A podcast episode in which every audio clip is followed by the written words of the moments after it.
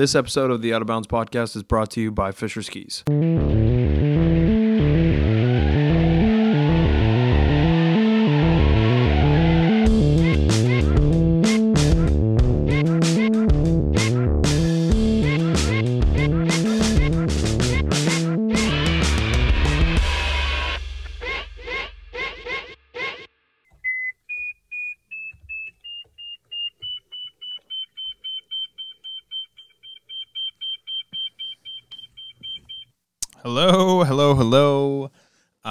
Welcome to the Out of Bounds podcast. My name is Adam Jabber, and we have a great episode for you today. Um, it is, uh, yeah, it's the deepest episode we've ever put out. It's the most vulnerable I've ever been, um, and uh, yeah, I, I appreciate the shit out of Drew Petersen for taking the time to do this with me. Um, if you haven't seen his new film, Ups and Downs, it's worth a watch um, even before listening to this interview. Um, you don't necessarily have to watch it to get the interview, but um, it you definitely should watch it. It's worth uh, it's worth a watch. Um, as some people know, like I've gone through a, a pretty heavy year, um, pretty heavy, heavy few years, uh, just mentally struggling, um, kind of all over the place. And I've kind of hinted at it on the pod, but we I've talked about it a lot more um, in this episode with Drew, um, and we we both kind of get into some stuff. Um, uh, I really wanted to hear his story um, and how he relates. We've got a lot of similarities. We're 27 years old in the ski industry, and uh, both have type two bipolar. Um, so it's really cool to to sit down and actually have a conversation with somebody that kind of gets it and has gone through some stuff, not not discounting anything that he's gone through or saying that it's the same and uh, in no way uh, are any two experiences alike. And i think that's really important to understand when you talk about mental health and when you talk about suicide and depression and all the really dark stuff. Um, so with that being said before you listen to this episode uh, if you feel like you might be triggered by uh, talk of suicide talk of depression um, us kind of talking about our deepest um, issues and struggles, don't uh, don't listen. It's not it's not uh, like that's not the goal of this. The goal of this is to raise awareness. The goal of this is to help uh, in any way that we can, and in a lot of ways, that's sharing um, sharing the stories that are not so great to share sometimes. But I think, uh, especially in Drew's case, it is uh, it's it's a work in work in progress. He's uh, he's got some awesome tools. He's got some great recommendations for people that are struggling, and I uh, I I can't give this dude enough respect to talk about the things that he talks about, especially in the film on video. It, it's it's yeah, it's pretty heavy. Um, there, there's some good little one-liners in there that are light. We try to keep it uh, listenable, and I, I apologize if I jump around a ton because it's it's hard. It's a really hard thing to talk about. It's a really hard thing to open up about, especially in a public space. I almost I, I said it in the interview too, but I almost canceled this interview six times probably because I was like, uh, do I want to talk about um, suicide and depression and thoughts and just uh, that kind of stuff? Do I want to? No, but do I think it's important so that other people know that they're not alone? Um, and that other people go through these things? Yeah. And that's kind of why we did this. So I hope some good comes of this. I hope that if you're not struggling, um, you can better understand someone who is. Uh, this is something that's obviously really important to me. It's really important to Drew, and I'm really happy that we get to share this. Um, so, with that in mind, please watch Ups and Downs. Uh, it is on Salomon TV. You can also find a bunch of resources on Drew's website. Uh, so check that out. Uh, we have one sponsor for today, and the only reason we have a sponsor for today is because it is a new sponsor in Phunkshun Wear, um, and they have agreed upon coming aboard the show uh, to donate 20% of all sales uh, to uh, Building Hope of Summit County, um, which is an organization that works with issues like this, works with mental health and um, these kinds of cases. So uh, all of the twenty percent um, of all of the sales will go to Building Hope of Summit County um, in Colorado. Um, so please go to phunkshunwear.com, buy any face mask, buy a, a face mask, buy whether it's one to walk around the grocery store in or a buff that you need. Uh, go to phunkshunwear.com. They are, uh, it's a great company to work with. I, I don't even, I don't have an ad read beyond that. Like, I think just saying that we opened uh, this ad run with them uh, by giving 20% to an organization, 20% of sales to an organization like Building Hope, um, which was the one that Drew picked, uh, would, is great. I'm, I'm psyched uh, that they wanted to come on board. So at checkout, uh, use promo code love you, all lowercase, at phunkshunwear.com. Uh, and that is Phunkshun Wear spelt P H U N K S H U N W E A R. That is the hardest I've ever worked to spell anything in my life, I think. Uh, if there was a spelling bee, I would get an F always, but it is phunkshunwear.com with a PH instead of an F um, and an S H U N um, instead of however you spell function normally. Um, I really hope you guys enjoy this episode. And once again, uh, if you feel like this might be triggering for you, um, but you still want to listen, listen with friends and family. Um, listen, um, listen. But if you feel like it's too much, then you know there's that off button. So, um, and if anybody ever needs anything from me, wants to reach out, uh, talk about stuff, uh, feel free to shoot me an email, Adam at outofpodcast.com, and we can talk a little more. Um, that's that's all I got for this one. Um, so without further ado, I hope you guys enjoy my conversation with Drew Petersen. Drew, tell people who you are, a little bit about yourself, uh, what your DIN setting is, and then we'll go from there. My name is Drew Petersen. I'm a professional skier, and I use my ski career to advocate for things I care about, the biggest of which being mental health. And to your second or third question, my DIN setting. I checked my DIN setting today because I knew you would be asking. I was evidently skiing at 13 DIN today, um, which I guess is what I normally ski at. That's yeah. I have no issue with the DIN setting. Like I think it's just funny. Like some people think that they need. I don't know. I work in a ski shop. Some people think they need to be at a 14 and they're skiing like you know greens and blues and hitting their local park and trying to figure it out. And I'm like, your knee's gonna come off of your body one of these days. Like, but there's also like I don't know, David Wise told me his is at a 16, 17. And I'm like, that makes perfect sense. I mean, when I was 17, 18 years old, I was definitely skiing at yeah, you're cranking 16 it. or 17. yeah, that's got that makes me nervous. Yeah, makes, which is also ironic because I was a lot skinnier then than I am now. Yeah, you're pretty thin now, though. Yeah. All right. Well, well anyway. That's all that running. Anyway, yeah. yeah. But to your other question, who am I? I would hope that it takes this podcast interview to answer who am I rather than my just like one sentence answer. Oh, I hope so. I mean, that's the, but you know, it's funny is like people kind of identify to a few things in their life that like connect them to what they do. Like even I had Michelle on last week and her answer was like obviously the cookie cutter like Michelle Parker, I'm a professional athlete, this is what I do. And I feel like you can go a bunch of different ways with it. And I always just I'm curious because this is your introduction to people who have either no clue who you are or people who feel very closely to you personally, right? Because you get both types of people in a podcast interview, right? It's like your best friends will listen and people who have zero clue who you are will listen. And that's the scariest thing about it, I think. So, I don't know. What's up, zero clue people?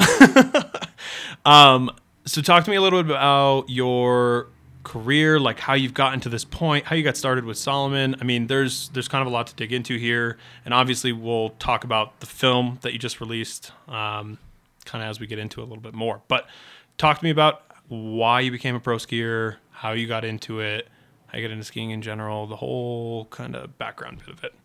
Yeah. How long you got? I got dude, as long as as long as they're outside is how long we got. All right. Man, I started skiing when I was about like one and a half. Okay. Um, yeah, the winter right before I turned two years old. And when I was a little kid, I grew up with an older brother. And so I grew up in my dad's backpack while he was teaching my brother to ski. And then once I started kicking my dad in the back and saying, me ski, me ski, that was when he decided my brother was good enough to get off the leash and I was good enough to put skis on. That's insane. It's So- insane how early people start skiing. Like it's it's so. I mean, I started at three too, and it's like it's just a weird thing that parents are like, you have to like go get on skis. Like it's that part of skiing has always been very confusing to me. It's like why a parent feels the need to put what they love into this kid right away is is bizarre to me. Yeah, definitely. Well, I mean, it's like that.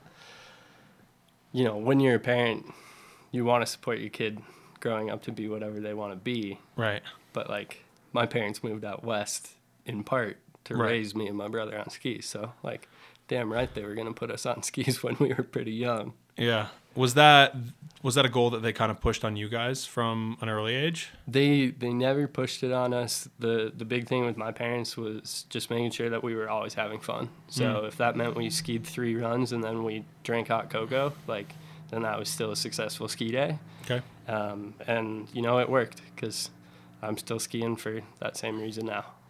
What What was your relationship with your parents like growing up? I mean, because you're like, I don't know.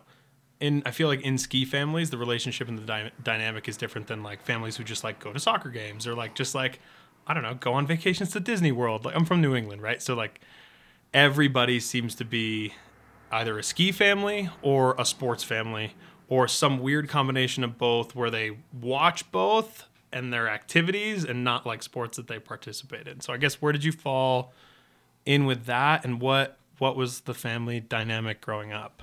Yeah, totally. We we are definitely a ski family.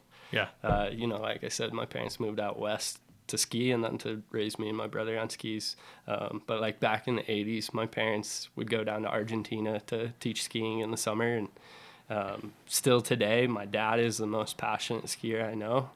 He skis just about every single day. Um, I haven't I haven't asked him lately how many days he's got this year, but I the last season that I remember how many he skied was 183, which he was very proud of because that is one day or half a day more than exactly half of 365. He skied that much in a year? Yeah. What the fuck? Yeah. Well, I, I grew up in Colorado, Right. in Summit County, so A Basin is open like October to June. Huh. which was you know like that was a big part of my upbringing and my life was like growing up in Colorado like the ski season was so long that like it really is the majority of the year so Hmm. What Yeah. was there a definitive point when you were like, I want to be a professional skier? Like, at what age does that come for you? Yeah well like in elementary school it's it's the classic question that your teacher asks like what do you want to be when you grow up and everybody goes around and says i want to be an astronaut a firefighter a marine biologist Right. It's- It's very amazing how often marine biologists Comes gets up a lot, yeah. by like eight-year-old kids, People like fish. Kids like fish. especially in Colorado. But my answer to that question to my teacher, of what do you want to be when you grow up, was always that I wanted to be a pro skier. Mm. And I think it's interesting because when I was younger, it was like this, you know, just like dream that when you're a little kid, uh, everything seems possible. And then as I started to grow up a little bit, I was like, okay, well, like, you know, it's possible because I'm in a ski town, but like, it seems pretty far off. And, and, you know, one thing led to the next and things started to add up and um, it started to become possible. Like, kind of when I was in high school and, and here That's I what am. started. Yeah. How how do you start building relationships with sponsors? And this is probably the last question I'll ask before we kind of get into your most recent project. But how how do you build relationships with sponsors that are functional and allow you to pay the bills, right? Because I think we all know so many pro skiers that are like they're doing a million different jobs, doing everything they possibly can to make ends meet. Not that you're not, but like it seems like you're comfortable, like you're able to like make a career as a skier. So, how have you done that for yourself? How have you created relationships? And I don't know, how, do you make it? It's like the most typical conversation I feel like a ski podcaster asks a professional athlete is how do you make it as a professional and what advice do you have to someone starting out? But like to me, it's always relationship based, right? so how do you build those relationships to the point where somebody's like, I will give you money, I will give you product, and uh, we want you to represent us? Yeah. I mean, that's a lot packed into one question. For sure. So, you know, the biggest thing is it takes time. Like, I started doing this a long time ago. Um, the first money I ever made from skiing was contest winnings when I was 15 years old. Um, I'm 27 now, so been doing this for a while. Um, and there's a there's a saying that I'll steal from Cody Townsend. Um, he calls it the 10 year overnight success story of like, you know, you're chipping away and, and doing what you can to chase after this dream. And then it feels like or looks like from the outside, all of a sudden, like things click.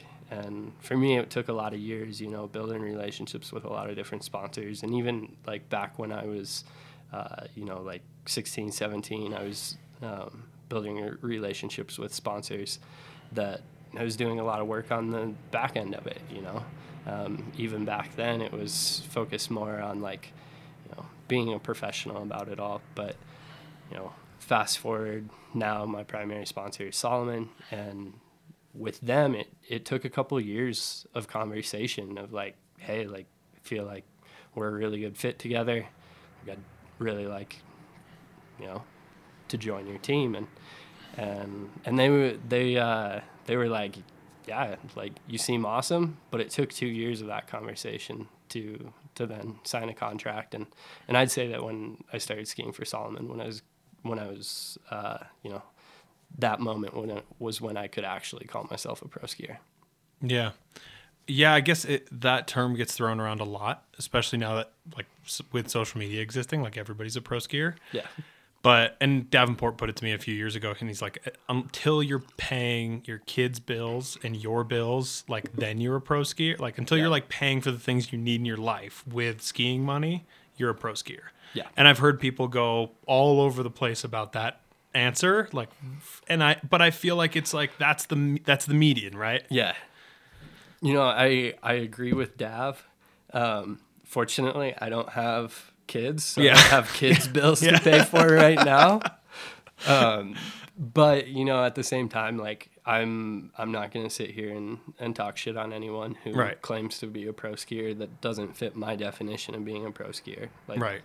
you know, so be it. Right. But If that's how they feel, it's how they feel. And Yeah. honestly, there's a lot of people that are better than a lot of pro skiers that aren't getting any money at all, aren't getting skis, or like going to the local shop and paying retail for shit.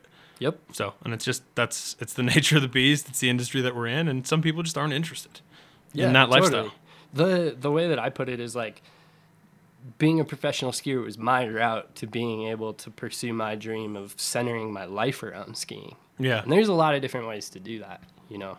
You could wait tables every single night for the rest of your life so that you get to ski every day. yeah, And that is just as righteous of a path if that's what you want to do.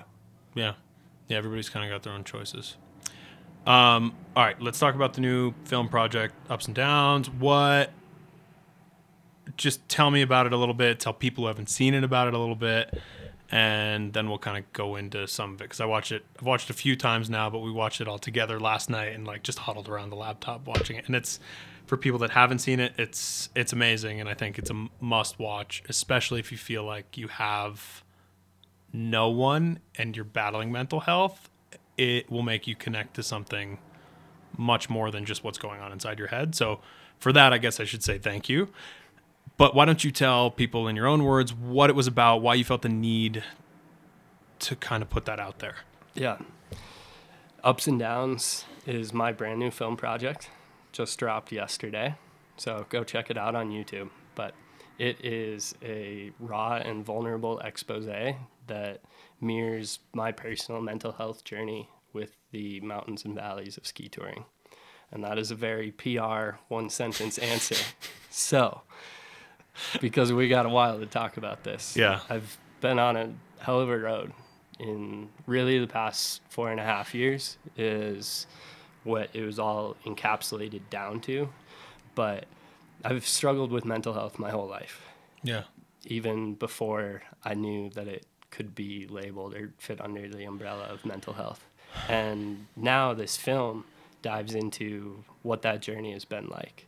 And specifically in the last four and a half years, things came to a T for me. I had a really bad accident in the mountains, which happy to get into, and Mm-hmm. the the trauma of that accident resulted in PTSD, and I did not have the toolkit, and I didn't have the ability to cope and to deal with those emotions. And the journey that I've been on since that accident was all the way to the depths of contemplating suicide, all the way to the flip side of that, which has been learning how to ask for help, asking for help in this way the first time in my life, Yeah. and going to therapy, healing, being diagnosed with a whole lot of other shit post concussion syndrome from brain injuries, type 2 bipolar disorder, and really rebuilding myself, renovating my life.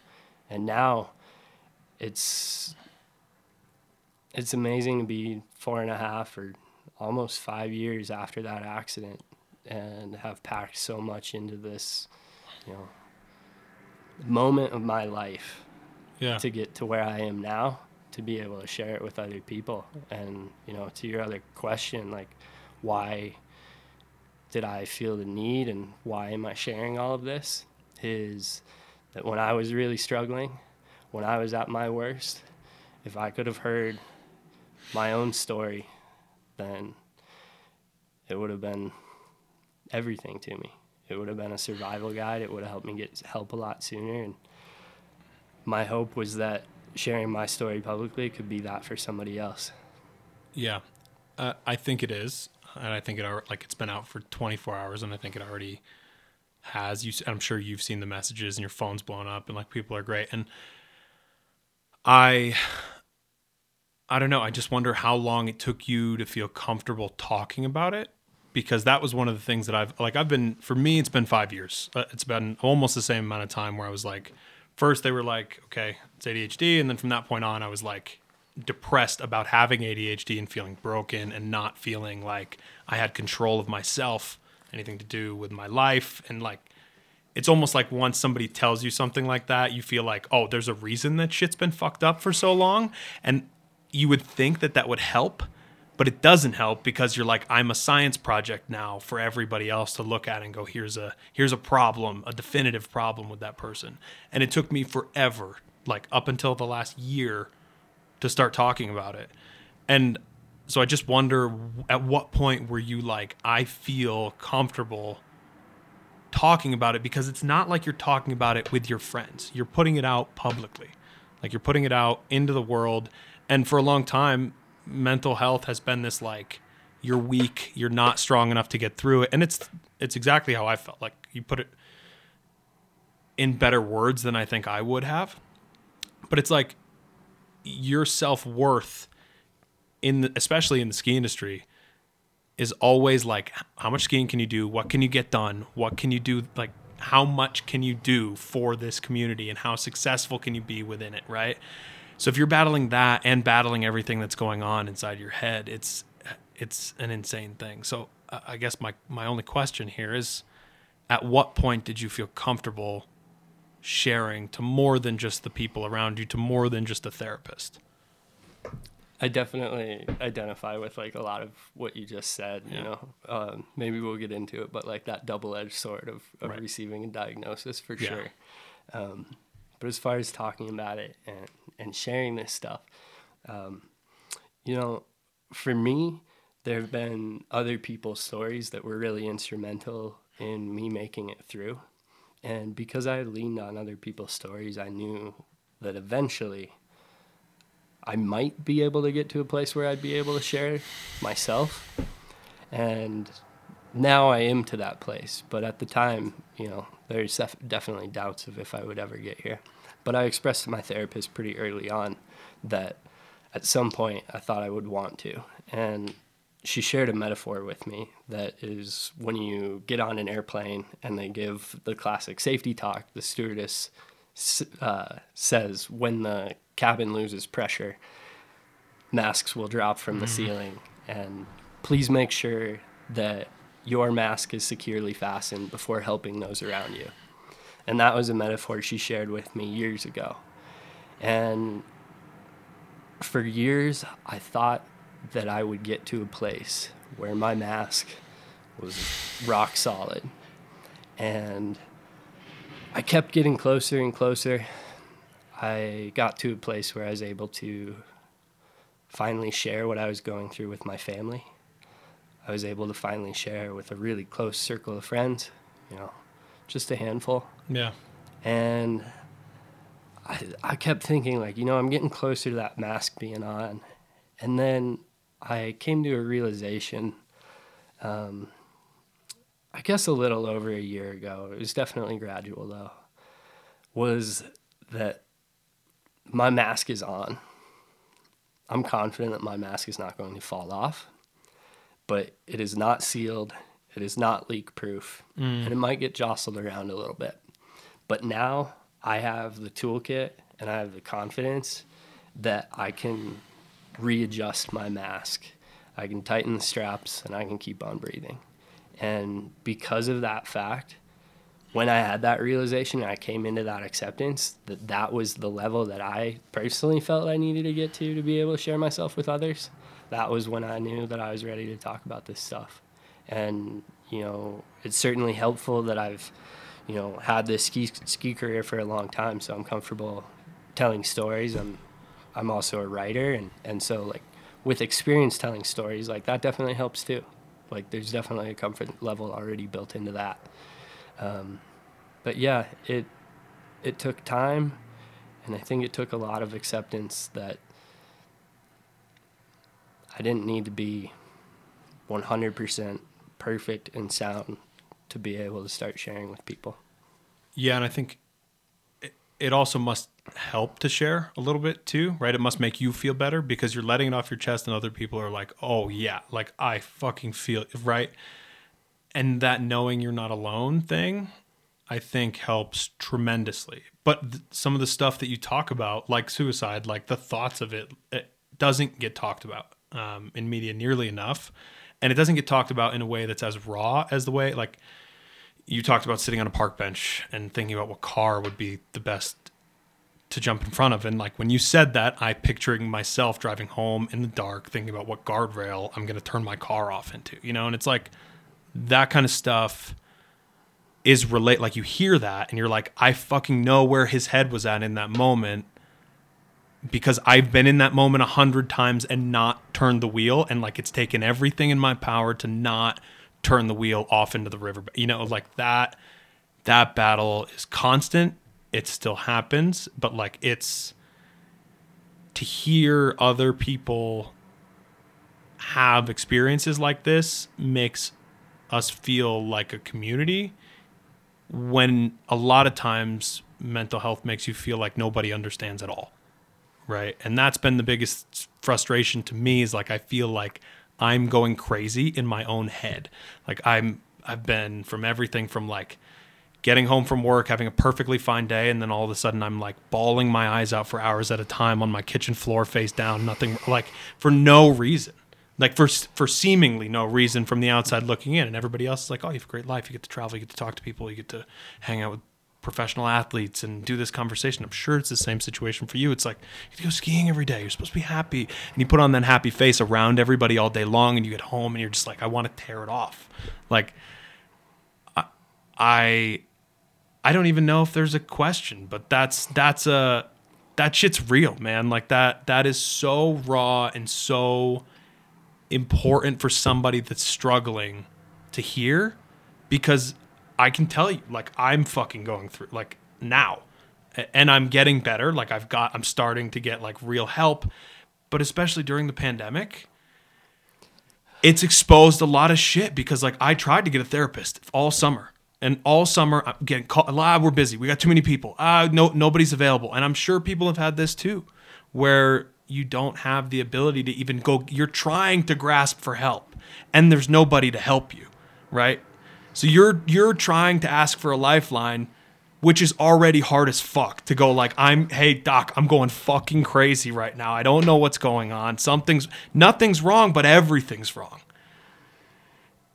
It's just so fuck it's so real. And that's what was so amazing to me about the film. I actually, when you put out that you were going to put it out there, I wasn't sure if it was going to be like an ad, basically, right? Like an advertising piece, or if it was going to be something that actually changes the way people think about it. And I think it's the latter. So, Well, thank you. I, I'm yeah, I mean it, and I, I don't know. Yes to everything that you just said. And one of the real key intentions with this film for me was to pull no punches Yeah, and to go all the way deep. And the reason that I do that and the reason that I made this film is because as many people are talking about mental health right now, I sincerely believe that simply talking about it and using the words mental health is not what's going to change our culture. for sure. Because there are people like me and you and so many people out there who are so deep in the depths that some small surface level acknowledgement of the simple words mental health is not going to communicate that to them that they are not alone. When I started being able to talk about these things with family and then with friends, and that started to grow, you know, that circle grew a little bit to chairlift conversations and people on the skin track and and you know people who I hadn't known for that long. I started talking about these things, and the one piece of my story that I still felt like nobody ever understood, because people understood a lot of it, and and I was met with with a lot of people really grateful for that that I opened up because Right. they looked at me like that was the first time that they had somebody to talk to. Yeah, But in those moments, I still felt like nobody understood the suicidal piece of me.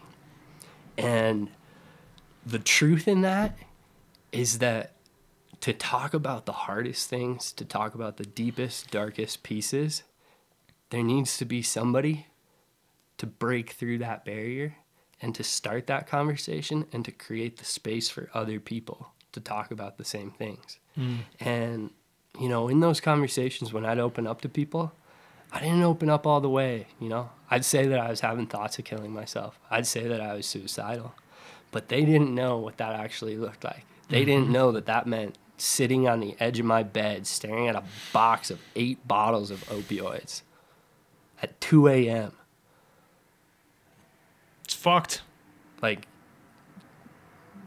that was that was a fucking yes or no moment in the absolute worst way and the people who have felt that and who feel that right now are not going to identify with and they're not going to be seen unless we talk about the real shit and that is exactly why at the start of the film i say it's not like anybody wants to talk about like suicide.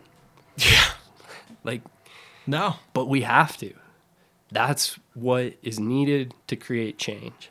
And a huge part of the film that we put a lot of emphasis on, both said and unsaid, is a lot of the shame that I experience. Because, like you said, you have an amazing life. I have an amazing life. Like, that is a true statement. But also, we have this other side that is really brutal, that comes with depression. Mm-hmm.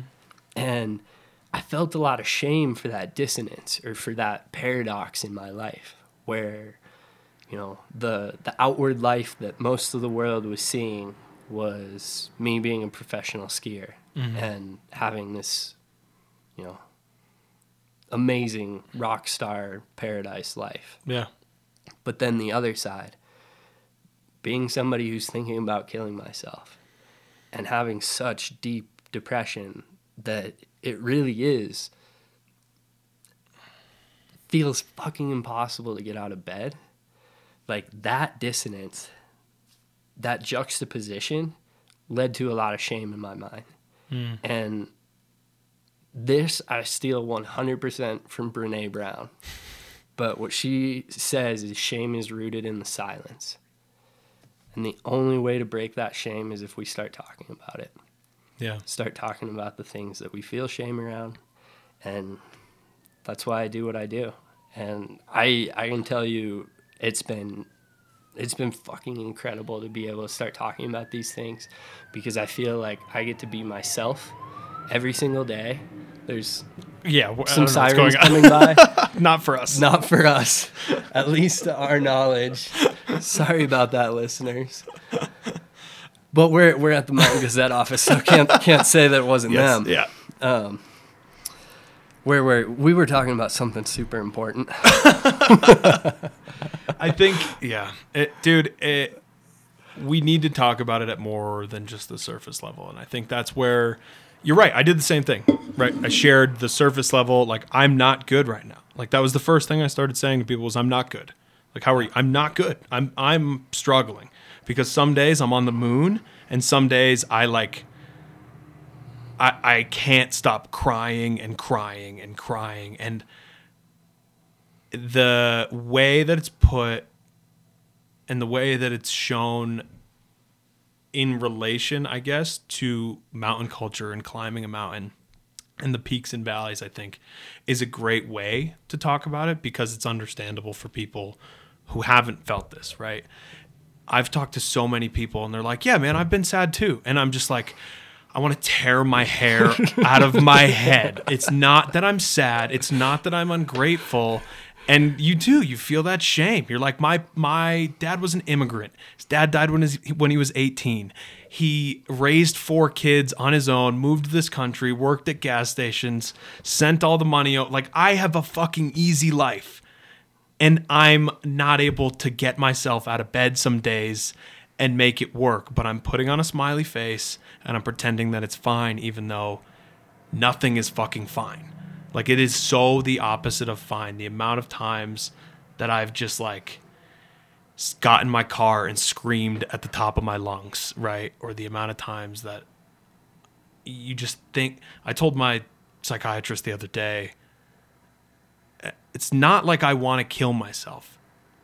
It's that I wish something would happen that would make me not exist anymore.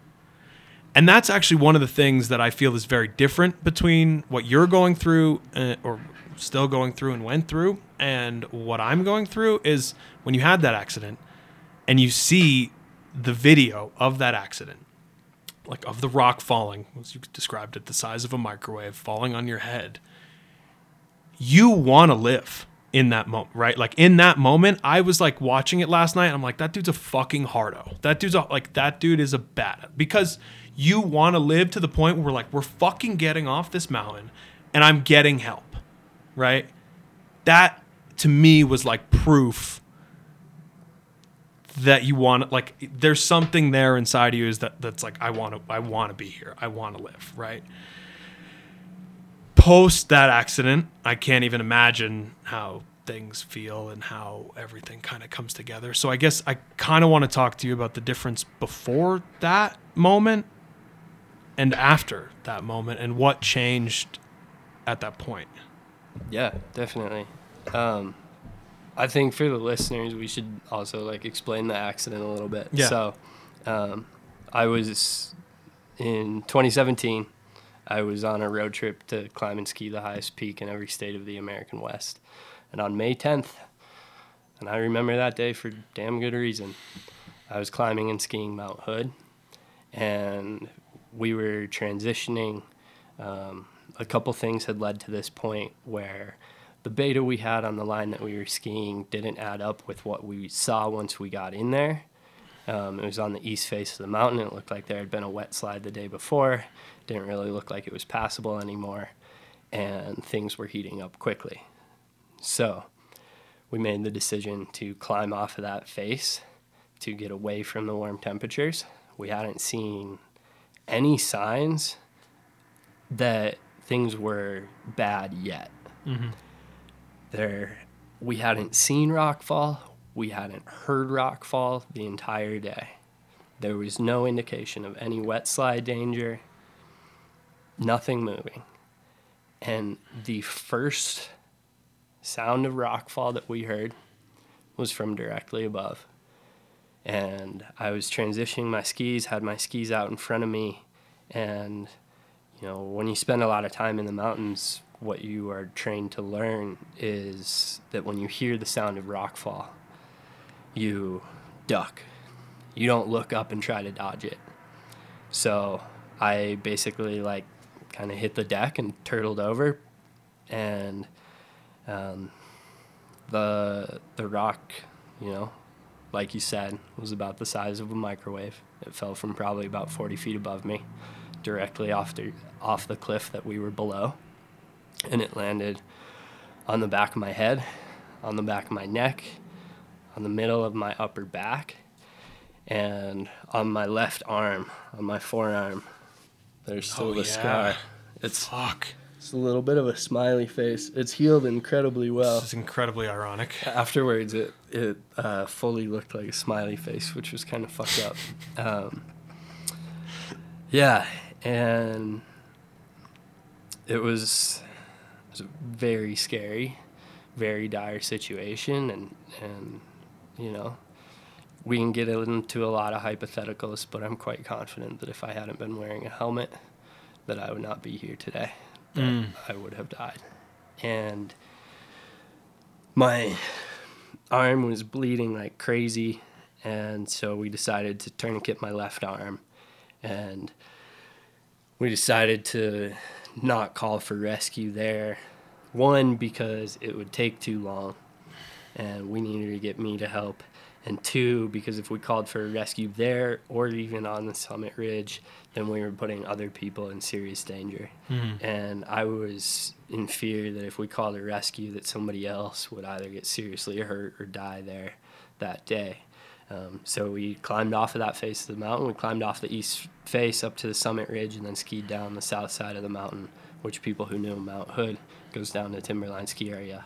I was life flighted from there down to Portland, Oregon, to a trauma center, and um, you know, long story short, I ended up being relatively okay physically, um, but it takes the entire film to capture that I wasn't okay mentally. Um, but now I guess we can get into, you know, more of your original point of of what things were like before and after. So if you if you Yeah. have a question to open it with, Yeah, I mean, ahead. I first of all, I mean, props on decision making to both you and your partner, right? Because I mean, that's a string of incredibly difficult decisions to make, like quick on the spot trauma. Get to a place where you can actually get help, right?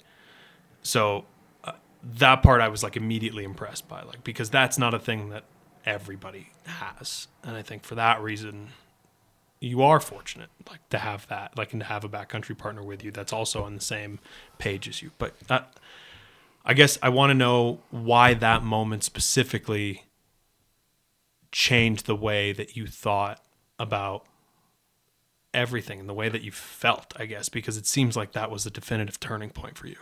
Yeah, totally. You know, it was it's the first time in my life that I looked death square in the face. And anyone who's ha- ever had a near death moment would know what that's like, but a lot of people don't. And things get very real, very quick. They also get very simple. You know, like you said, in that moment, it was very clear that I wanted to live. And it took a lot of strength, you know, mentally and physically to get off of that mountain. But with that being the first time in my life that I looked death, you know, head on, that was a it was a turning point. It was a it was a it was a point where things came to a T, and you know it's it's easy for me now to see that and see the silver lining in that that that was what sent me on this mental health journey. But at the time it was this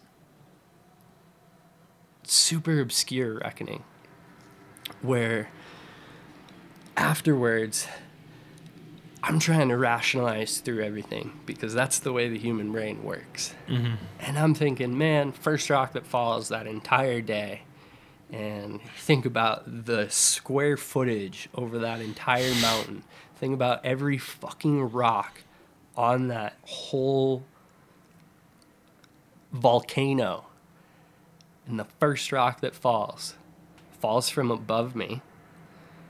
And where does it land? In the fucking, you know, two square feet that I'm occupied in in that moment in time. And you can't rationalize your way through that.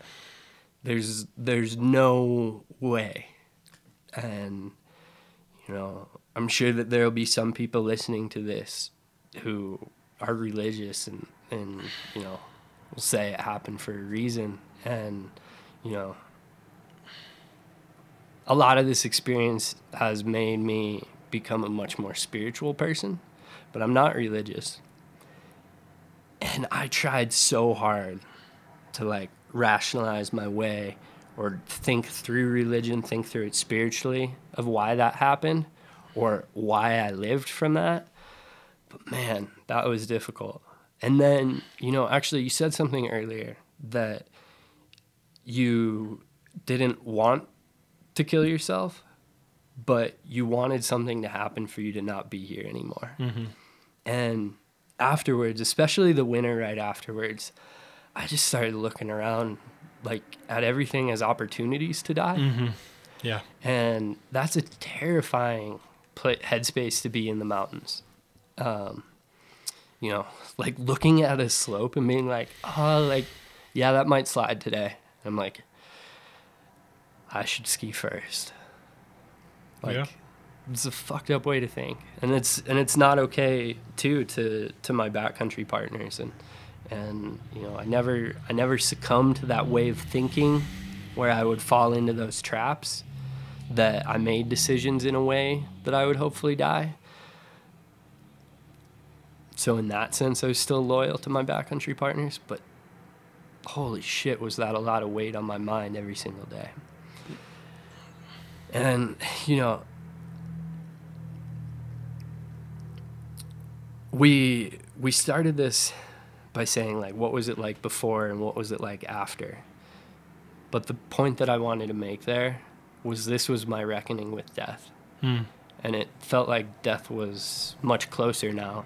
And I think that is that's also part of why the suicidal thoughts became much more real after the accident and became much more intense. Um, before the accident, I I struggled. I wasn't often suicidal. I was definitely depressed but I didn't even know that I could label that as depression back then. Um, you know, but the the the first the first memory I have of suicidal thoughts is from when I was in the fourth grade. So I was nine years old, and so these tracks in my brain and and those struggles weren't new after that accident they're not new now, but they got a lot more intense because of the accident. Mm. And fortunately, things got bad enough after the accident that I went so low I had to ask for help. Because I think that I could have gone on the rest of my life if things hadn't gotten that bad without facing this. And so, in that sense, you know, like people see when they watch the film, I'm grateful for that rock. I'm grateful for that experience because it put me on this path. Yeah. It's uh it's an interesting and it's a crazy fucking thing to talk about, especially if you're someone who doesn't understand those types of feelings or those thoughts or those those emotions or even how you get into that mental space. And i don't uh, to me it's like I, I don't know exactly how it got this bad but i remember the first time that i said, "Oh, I just I want to kill myself," and I was joking, like it was like a joke, but I was sad, and it was like it started that way, and it built, and after years and years and years, it became a thing that was like actually like a really big fucking issue, and that's when you start realizing like, okay, I need to help, and I actually, in in a similar way, I credit the pandemic for wanting to talk about it, right? Because I realized that so many people, in particular, I've talked about this before. Adam Campbell um, was a runner, has talked about you know triggering an avalanche that ended up killing his wife. You know, like that to me, and him talking about that was like the reason that I felt comfortable to post and be like, and just baseline stuff, not stuff that is as deep as what we're talking about right now, but just stuff that if you're like, if you're hurting, you can reach out, right? Like just so that you people know, because that's what that guy did for me. And he was, and he said it before. He's like, he's doing it almost as a journal for himself to get him through the really hard fucking days. And it's it, it's just such a fucked up thing that exists for people and I don't I don't know. I get, you look for a reason for it and you look for a reason that it happens or why it's this way and it's really hard to pinpoint like why you feel like this and I, I mentioned it already but it's like one of the most aggravating things that people ever said to me is like oh i've been sad too eat my ass you've been sad. Like you have not this is not sad. Like Yeah. this is not the same thing. You the only reason that i didn't kill myself for a long time was because somebody told me and i forget if it was a family member that suicide was the most selfish thing that you could possibly do. Because you're not doing it for you. You're doing it or, or rather you're doing it like solely for you without thinking about anybody else around you and how you're going to ruin the rest of their lives. And that's why to me i was like if something takes me off the face of the earth tomorrow fucking good. Like Yeah. great. Like done deal. And i like had this thought yesterday even. Like it's like it's still a battle that you go through every day. Like even after you start getting better and being comfortable talking about it and kind of working through those demons it's like you're still like that's some fucked up shit to think and i guess the thing i kind of want to talk about a little more next is how you're doing and how you're dealing with it and how you still deal with it, right? Because I don't think that shit ever goes away completely. Like I, I think you, like you said in the beginning, you have tools that you pick up to deal with it better, right? Yeah. This is this is the rest of my life. Yeah, exactly. Like, we're not losing it. There's there's no finish line There's to no any peak. of this. Yeah. Yeah. Um, a few things I want to hit on first is um, something super important you said was, um, you know, a loved one telling you that suicide was the most selfish thing that you could do. And I can understand how somebody on the outside Right. Would see that, hear that, believe that, and say that to somebody. Right. I can see how somebody who doesn't understand would. But to anybody out there who is trying to support somebody who's in crisis, trying to support somebody who is actually suicidal, do not make the conversation about you. Right. Right. The conversation needs to be about the person who needs help right now.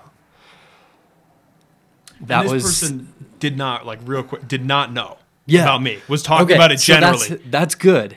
I have had this conversation where I Okay. tell people for the first time that I am suicidal, that I've been thinking about killing myself, and then make it about them and how upset they would be, or yeah. you know, like I've been sad too. man, don't make it about yourself.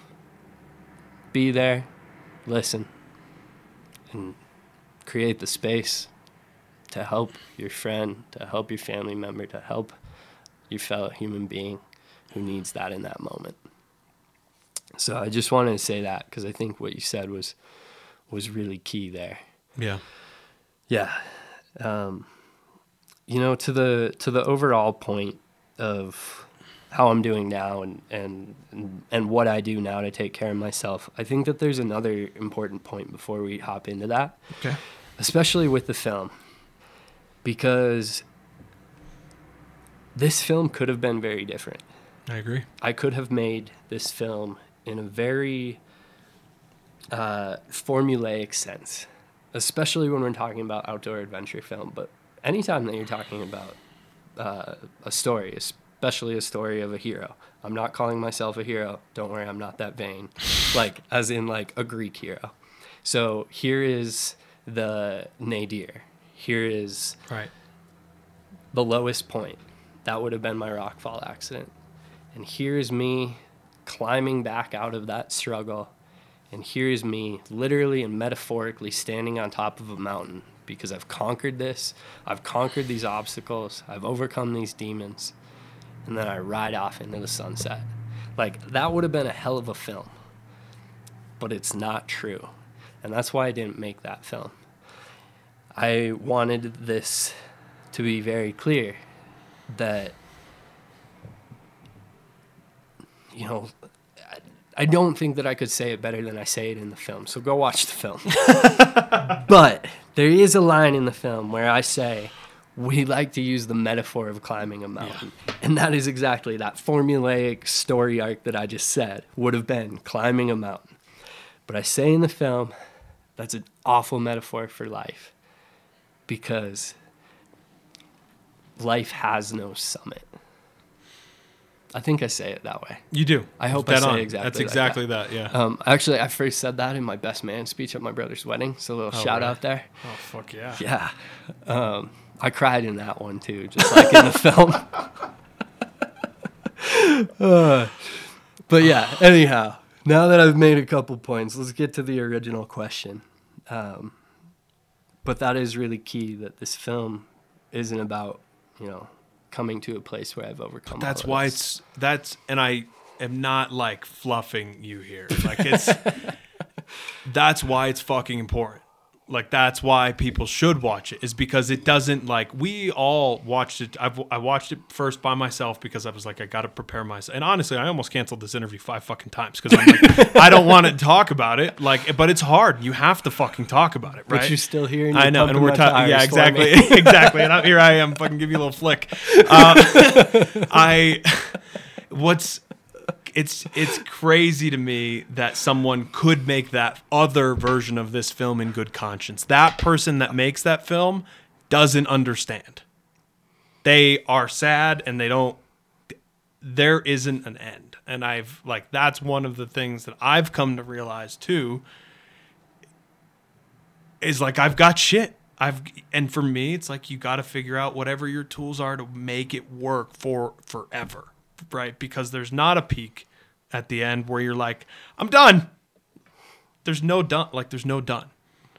You're not you're not through. You might be feeling better, you might have highs, you might have lows, and we can talk about specifically the bipolar depressive part of it afterwards too because I think that's that's a specific thing that I didn't even know existed um, until that diagnosis. But let's let's kind of talk about tools and how you've gotten to the point where you're willing to talk about it. You're willing to do interviews like this with another sad boy. What do you do? And, and like, what's the what's the situation? What's the secret? yeah. What, hey, what do you have something for me? Yeah, I mean the the honest answer, man, is there's no secret, there's no cure all.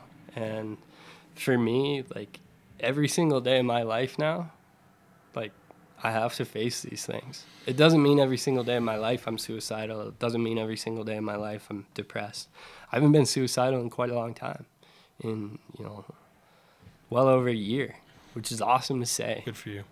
it's feels really good to be in this place now where I can say that and and mean that.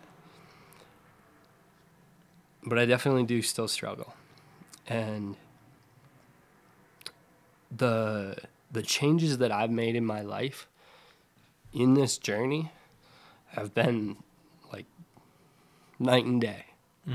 I I fully renovated my life and that renovation of my life is why I'm able to sit here now and be at peace and, and be comfortable talking about these things. What that renovation actually looks like has been, um, you know, it's come in a lot of different ways. I um, live a very different lifestyle now.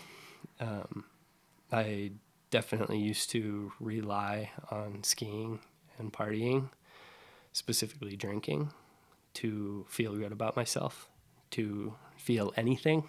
Mm. And um, I have a much healthier relationship with skiing now, and I don't drink anymore.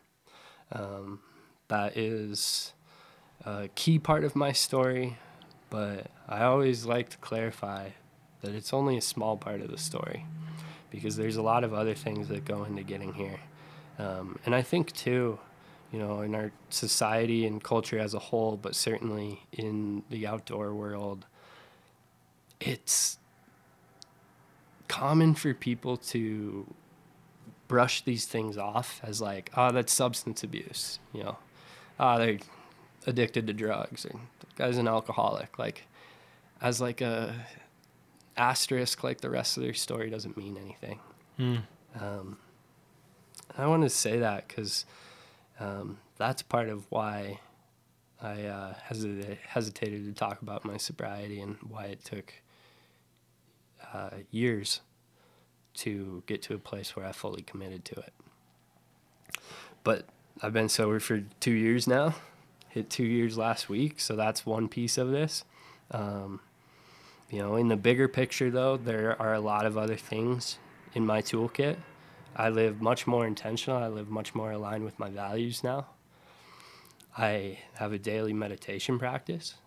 Mindfulness is a massive key of what's gotten me to this point and what keeps me operating, you know, in that middle area where I'm not having rock star highs. Yeah. And I'm not thinking about killing myself. Mindfulness yeah. has been huge there. I have a daily gratitude practice, you know, leaning into routine and and having consistent things in my life that keep me going. That's huge. Sleep is, you know, I say there's no cure all, there's no secret. Sleep is uh, probably the one uh, biggest, like, single thing that if I took that out of the recipe that I got right now, then, like, this batch of cookies would be pretty fucked up. Mm-hmm. Um, sleep is massively important to me. You know, one of the things that we also touch on in the film is is that I had to rehab from uh, post concussion syndrome, which is the result of undiagnosed, unhealed, untreated concussions. Mm-hmm. And sleep was uh, probably the biggest key in in coming back from that. And yeah. so definitely keep up on my sleep still now. Uh, I surround myself with a lot of really positive people. The the friendships and the relationships in my life are built on genuine, deep connection now. Mm-hmm. They're not built on skiing and partying. My best friends, um, I have met through skiing, but you know, we can have conversation like this, right? And we have conversations that don't even touch on skiing anymore, and I think that that's proof that um, those friendships and relationships are built on a solid foundation now. Um, yeah. You know, romantic relationships in that sense too were different before, and and now I have an awesome girlfriend, and um, she's she's my rock. Yeah, she's huge in all of this, and you know the other piece in that toolkit is the uh, the pieces in that toolkit that that, that were there uh, most of my life, which one of them is skiing. Yeah. Uh, skiing isn't a replacement for the rest of the toolkit. Um, it is just a positive input and a good uh, respite to keep my head on straight. Um, and you know, exercise as a whole, movement. Um, for me, my my other huge physical outlet, um, other than skiing, is is running. Um, trail running and ultra running is my summer passion, and that's been uh, huge for my mental health, especially over the past couple years. And after I rehabbed from a lot of physical injuries from skiing, Like running's been really key for me. Um, and then the last, well, actually, there's man, There's a lot. you know, as I as I start unpacking this toolbox, like I got a pretty fucking dope set of like craftsman tools here. Yeah. Like took a long time to like uh, you know, accumulate a full toolbox of these things. Um, a lot of the film is about learning how to ask for help and finally going to therapy. Mm-hmm. I still go to therapy, and therapy is still a big piece of my toolkit. And you know that's why that's why I mentioned like like skiing isn't isn't an escape and it's not an uh, and it's not a uh, substitute for the rest of this. Yeah. Skiing exercise isn't a substitute for therapy. And so I still keep up on therapy. I've got an appointment with my therapist on Friday, which is going to be really good to check in with her after this week of releasing this film. I'm sure. Yeah, I had I had two last week with her to make sure my head was on straight before. Um, so, so a huge thanks to her. You know, I still keep up with with my care team that got me to right here. Yeah. My physical therapist um, has uh, been a huge therapist in her own right, Yeah. beyond just the physical side, and you know, still keep up and check in with her. And um, you know certainly on the physical side is is why I still have that you know working relationship but she's key there to, as well. And and also keep up with my um, you know psychiatrist because she prescribes one of my medications. And then I I also keep up with my neurologist. Um, my neurologist is who I met through uh, learning that brain injuries were a component of all of this but he is the fucking man. Um, you know, for a lack of saying it more eloquently, uh, my neurologist, Jeff Kutcher, is incredible. And he is one of the few people out there who really understands all of this side of me. So I still keep up with him and you know we we still work on a lot of things you know on the mental health side if there's any you know symptoms that i'm worried are you know similar to concussion symptoms i bring those up with him. Um, still struggle with migraines on occasion but we seem to have like pretty sweet medication figured out there and um, you know so th- there's a lot of things there. And then I, I hinted at it twice in there is medication is also another part of that That's what I want to talk to you about next. Yeah. yeah um, you know i was i was hesitant i was scared to take medication for a long time. I i, I thought that it meant i was weak. I thought that it meant that i couldn't figure it out. And uh, i'm so glad that i uh, that i let my guard down and, and gave it a try because the psychiatric medications that i take now are so helpful. And man I'm so glad that I like gave in and gave this a try because it's uh, it's part of that toolkit and it's part of what keeps me operating like I am now. Yeah. Yeah, it's a scary thing and it's a weird thing because when you go and see a doctor for this kind of thing, or you go and you see a psych for this kind of thing, they don't have the answer right away. They don't have what works for you right away. And there's a huge stigma with taking medication for your mental health. It's like, oh, this person's on happy pills or this person's doing this. It's like that Silicon Valley type, like everybody's on fucking whatever they're on, right? Like it, it, they're when they're used correctly and you find the ones that work for you, I can tell you firsthand. Like I did all of the other shit first that you mentioned in that toolkit and I was still not it was still not enough, right? Like cuz you you battle with it, right? I did the same thing. I didn't want to feel like a science project. Right? And that's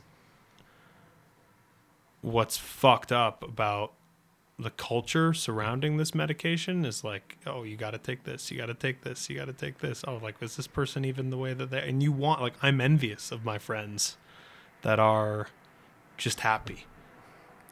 And it's like I'm never. I I I wish like sour one. I mean, for example, it's like has no clue like has no idea how to be unhappy. Like he can be sad, he can be miserable, he can be like cranky. He has no idea what it's like to be genuinely unhappy, and he said that to me multiple times. It's like I, I, I, I know, and that was the first time that I was like, okay, people don't actually feel this way, um, and it's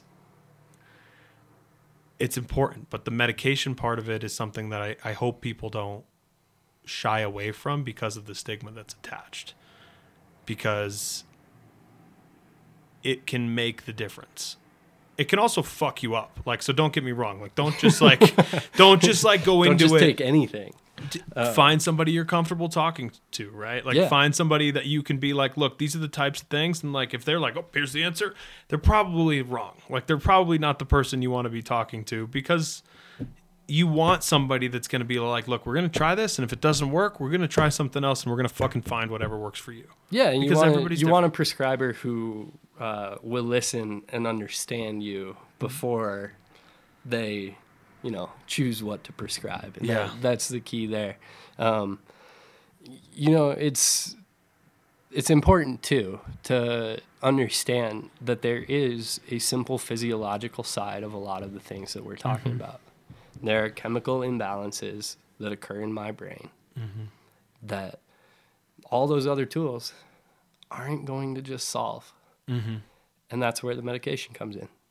And I think I've found that uh, it's it's easier to get over that hump and get over that stigma and and accept uh, that I'm going to take and that I do take medication when I you know understand that that simple truth that um, It's science. this is yeah this is a chemical imbalance. This is how to get it back in balance. Like it's science. And you know like you like you say it it's uh it's trippy and like you don't want to feel like you're a science project. Like you don't want to feel like you're a lab rat. I think there's um, the first time you brought that up was when you were talking about like the double-edged sword of a diagnosis. And you know like i think a big part of that negative side is still uh, stuck in that stigma and shame of like, man, when I was diagnosed with bipolar disorder, like, damn, does that mean I'm less of a person? Well, no, not at all. But having spent my entire life before that thinking that that diagnosis meant I was a different or less of a person, like, hmm. I needed to get over that. But then the positive side of having a diagnosis is like, holy shit, I finally have something that I can point to. Right. I finally have an answer. Like, I finally have a fucking path to walk now. And, you know, every diagnosis that I've received has helped me find the next step. right. And as weird as it felt at first to feel like a science project and to to get that diagnosis for the first time, like man, like I'm glad I have them because they are a big part of what what got me the help that I need. Yeah.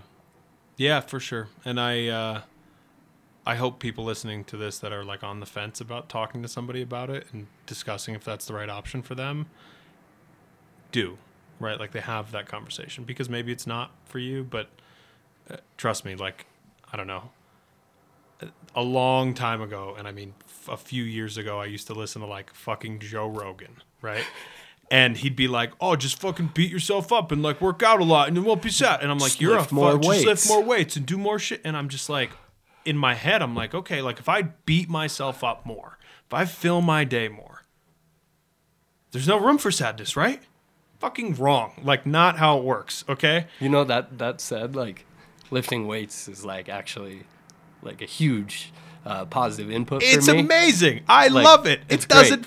fix everything. No, it's not. It's not like the fucking do cure. everything. That's the thing. It's like Yeah. do all of it together. That's why like we keep referring to it as a toolkit, right? Like because it's not one thing. It's not medicine only. It's not because just taking the medicine and being a pile of shit is also not the solution either. Like if you just sit on your couch all day and just take meds, it's probably not going to make you feel that hot either, right? So I think there's a there's this there's a line where we all kind of have to figure out what works for us, and we all kind of have to figure out a path that brings us to not the peak, but brings us to tomorrow. right? Exactly.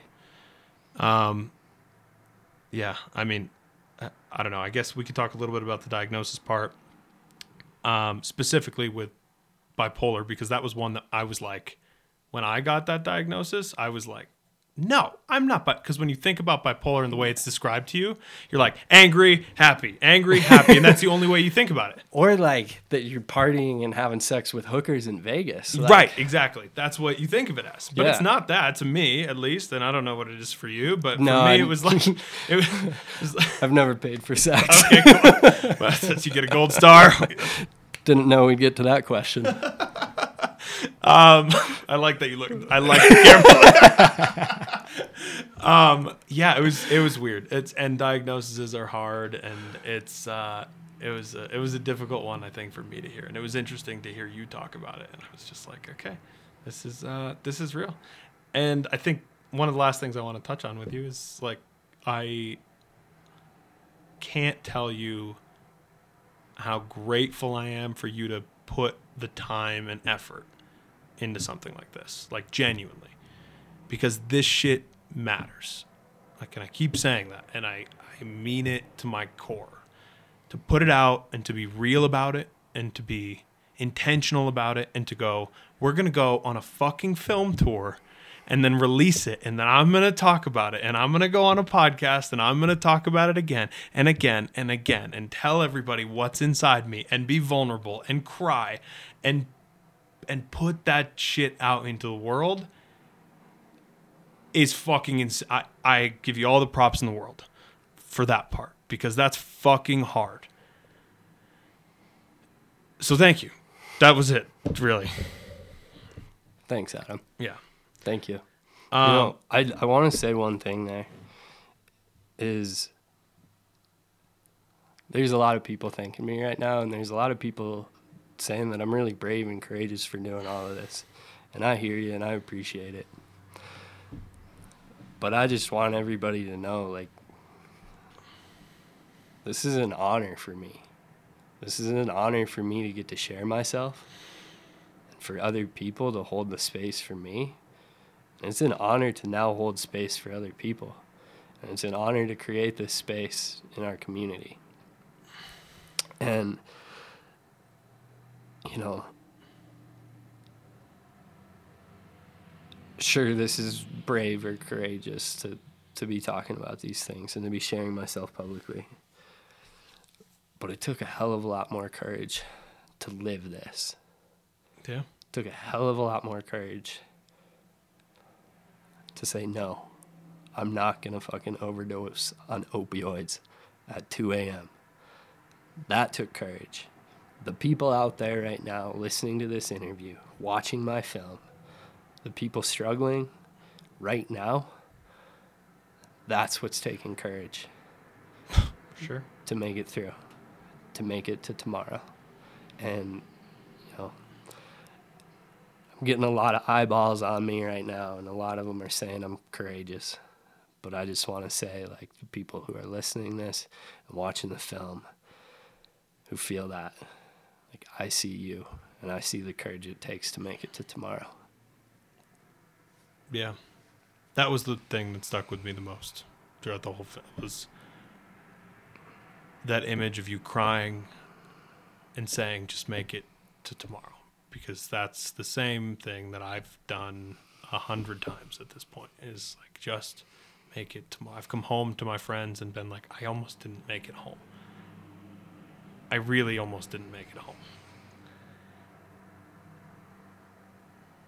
But I made it home. And I guess that's if I have any input on this, it's it's that just make it to the next because there is a better day. There is another like you have the opportunity every single day to make a change for things to change for you and to get better. But if you're not there tomorrow, that opportunity doesn't come. Yeah, And that's as real, I think. that's the gift of every new day. Yeah. Is that today gives us the opportunity to do what we can to make tomorrow better. Yeah. Yeah. And uh, the other way that I like to word it is today I'm one day stronger than yesterday. Yeah. Yeah. And I hope that there's a lot of people out there feeling that, that they're one day stronger than yesterday. Yeah. Yeah, I always wonder how people are feeling, right? Anytime I see someone post about mental health or discussions around mental health, you see that headline, and I'm like, okay, like, how is this person actually feeling, right? Because on one side of me, I'm like, I just want everybody to feel okay. And I just want to be okay. And on the other side, I'm so worried about someone putting something like this out there for clout. Right? Like it's one of the things that I'm like I'm watch I'm checking myself at every corner. There's a I don't know if anybody else uses this term, and I don't really use it publicly because I'm not trying to, you know, talk shit on everyone. so I'll be selective. I am I, say I am. So but I'm wary of performative vulnerability. Yeah. because opening up parts of ourselves that we know will be received well and doing it for the clout you know that goes back to what i said earlier. That's not what's going to change things. You need real honest vulnerability with pure intention. And that's you know that's why i'm here and i hope that it creates space for other people to to follow in that sense For sure. You Yeah. have to be aware of that because otherwise it's harming the people that are out there really feeling the darkness. yeah that are at their bottom, right?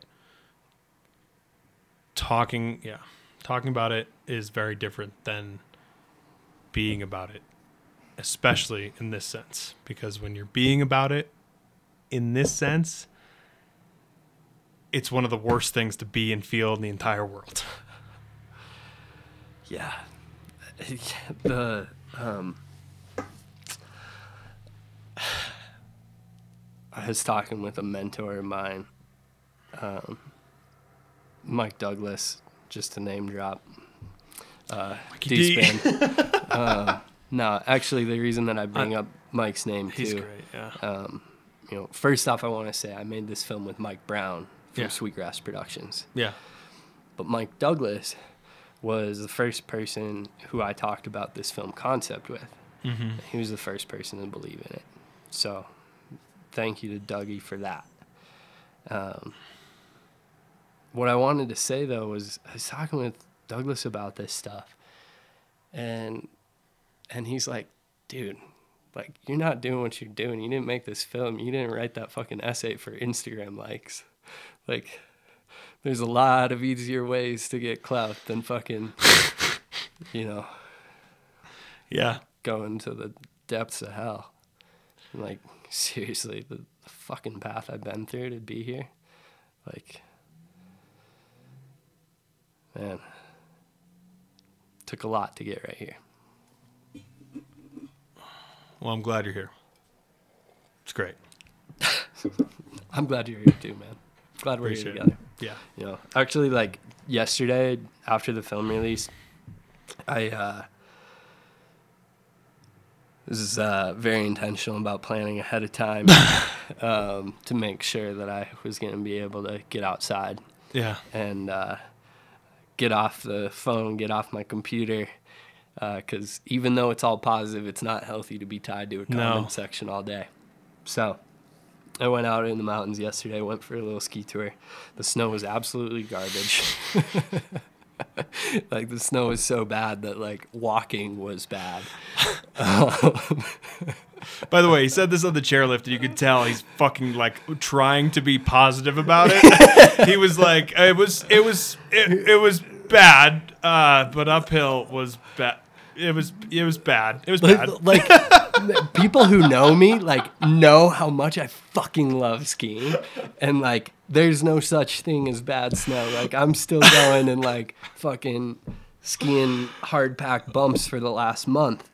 So like bad snow doesn't scare me away. But anyhow went out in the mountains for a little mini ski, ski tour. Um, I ended up going alone, which I'm actually glad that I did go alone yesterday, because it gave me, you know, just like time and space to be with myself, and I have gotten this moment so many times in my life, in you know, the past couple of years. Just like yesterday. Yesterday, I'm sitting on this rock right along the Sierra crest and just looking out at the mountains. And I'm really fucking happy to be alive. And the reason that I share that is for those people out there who just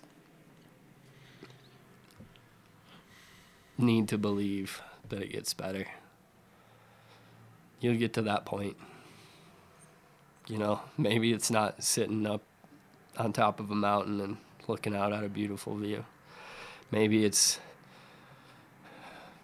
getting to take your kid to soccer practice or maybe it's being able to read a good book. There's so many beautiful moments in this life where we all get to just take a moment to be grateful that we're alive. We're so all, I hope that everyone gets those. we're all really fucking lucky to be here. Yeah. Life is like this beautiful, amazing. Fucking mess. No, no, no, no. Think about it. Think about it, man. Like, I don't mean that negatively. We are this amalgamation of molecules in a way that we can think and live on this planet that's just hurtling through space. So, that said, I think people are going to start thinking this is about to become a Joe Rogan podcast if we get too metaphysical. And we already said we're not doing that today. So let's fucking bring it back. You got anything? no. Okay, I actually have something that I want to go back to Okay, hit it. is one of the things that I said earlier was that, you know, I didn't feel like I, um, when I started sharing myself with other people, I didn't feel like people saw and understood the suicidal piece, and that's why I'm doing this. And I want to share with the people out there that now I see how far from alone I am mm-hmm. and that I was at those moments in time. These suicidal thoughts and the depths that I've been to, I used to believe I was the only person ever in existence to feel that way. And that is not true. These thoughts, these experiences, these low points are actually common. And I use that word very intentionally and very specifically. They are common. They are normal. Normal is the word that my neurologist uses. And I didn't believe him when he used to use it. And now I do. All of this is normal. So I just wanted to make sure that we got back to that point to hit on that. Yeah. People aren't alone in this because I thought the same thing. I'm just like nobody, nobody gets it. Yeah. It's Rogi's fucking ad. Well, if you didn't see the magazine, we're at the Mountain Gazette office. yeah, shout out to Michael. Um, um, well, where can people find the movie, the film? Where can people find you? Um, and if you have any parting words or bits for people, now's the time. Yeah, for sure. Um, something I also want to like put across to people um, is actually while we're joking about being in the Mountain Gazette office is a question that Rogi asked me the other day, which is, yeah, there's people out there who struggle with mental health issues that are going to see this film and feel seen. But there are also people out there who don't struggle with their mental health at all. And they just have solid chemical makeup in their brain.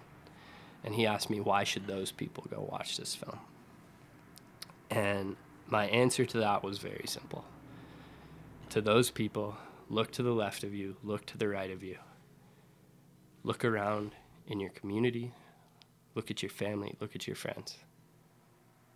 There are several people around you who are struggling. And if you can seek to better understand their human experience, you're going to be able to show up as a better friend, better family member, better member of the community, and as a better human. So, for those people, I hope that this film still holds that value to them. Um, yeah, and then one of the last things that I also want to share is that obviously this conversation we've gotten is some really deep things, and if you go watch the film, uh, twenty bucks says it makes you cry. I uh, I watched this thing I don't know maybe a hundred times while making this film, and the last time I watched it, I watched the final cut before we released it. It still made me cry.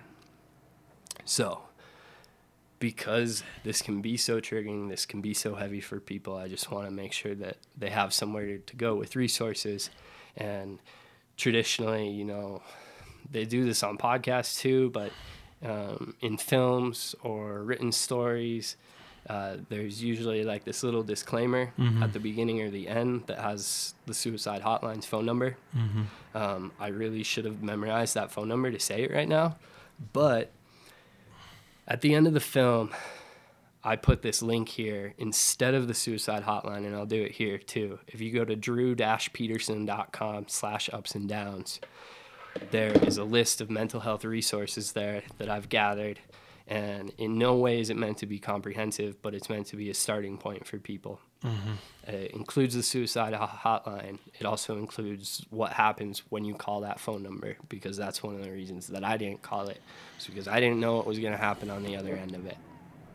And so I gathered these resources, and like I said, it's not meant to be comprehensive. And keep in mind that I'm a pro skier, not a psychologist. But um, I wanted to make sure that somebody, that people have a place to go. There's also tips in there, a lot of personal tips, but also a lot of different resources on how to find a provider, how to call somebody you love, who's someone who loves you when you're struggling, um, how to find a therapist. Um, and there's also a lot of other media and stories in there that you can also look to, um, you know, for inspiration and, and to to not feel alone because those stories were really key for me. Um, you mentioned Adam Campbell earlier. Like, Adam Campbell is amazing, dude. Uh, the the space that he's created in this world, and and you know, in large part, like he created some of the space for me to be able to talk about these things. Um, a couple of the other people who are on that list are uh, Rob Carr, Cory Richards, and Alexi Pappas. Um, those three athletes are, are huge inspirations of mine, and and yeah, so hopefully they can also hold some inspiration for for folks. Um, anyhow, yeah, um, it was really important to me, you know, with all of this that it didn't like just end with the end of the film, like that there was a place for people to to go. So, um, Drew Petersen, drew-petersen.com slash ups and downs. And as far as where you can find me, that same website, or on Instagram and Twitter at Drew Peter Ski. The reason it's Drew Peter Ski and not Drew Petersen is because a hot sorority girl already took Drew Petersen on Instagram. um, but yeah, um, and as far as where you can find the film, um, you can find it uh, on my website. You can find it on my Instagram. It's on YouTube on the Salomon TV channel, and the name of it is Ups and Downs. I love this. Thank you. I appreciate the time as always. And for people that want to follow Drew, um, he's also a great uh, memer, uh, if we're if we're calling them that.